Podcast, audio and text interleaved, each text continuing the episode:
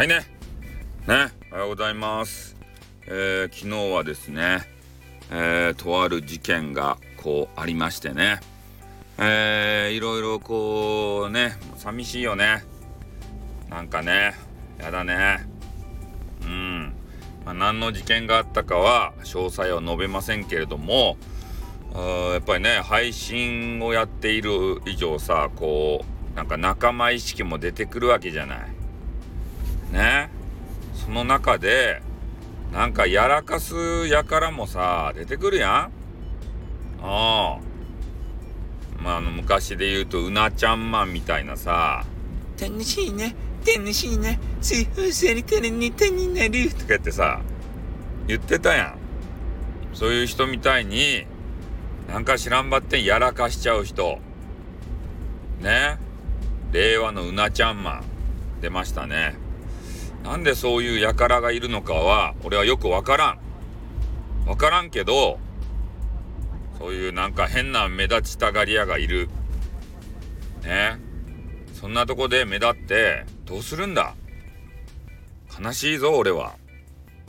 ねえ人それぞれさいろんな悩みがある。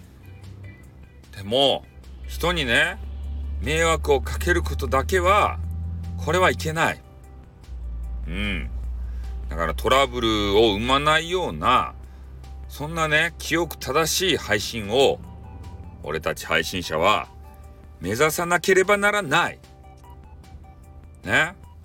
人畜無害な配信でいいんだ。で、その中でいかにしてバズるか。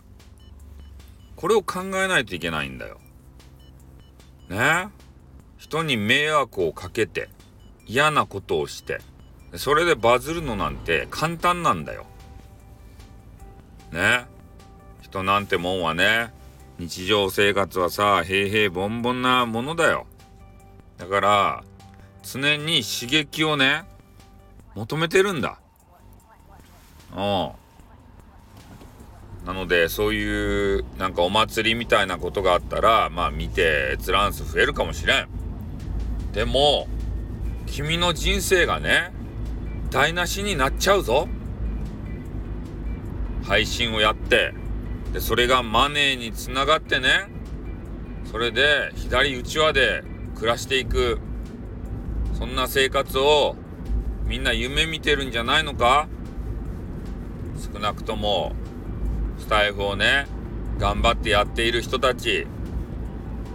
ねえ、まあ、左うちわで暮らせんまでもちょっとはね家計の足しになればいいんじゃないかっていう主婦はいるんじゃないのか？うん。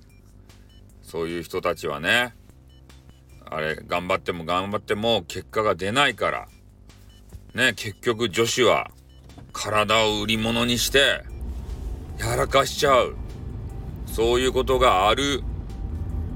悲しいよ俺はねしインターネット上で知り合った人はもう全部友達ですたい。ボールは友達ですたい。ね。だけんが変なことをしてね警察にご厄介になったりとか刑務所に行ったりとかね。そういうことはやめてくださいよ。ね。正々堂々とやりましょう。そして SPP になって、でその先のね、広告収入、がっぽりいただきましょう。ね、スタイフには、そういう道が残されている。みんなの頑張り次第で、マネーにつながる。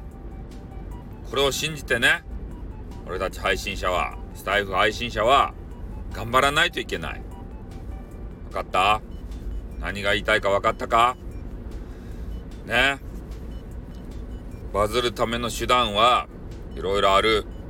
でも安易な方法は取らないでほしい。わかりましたか？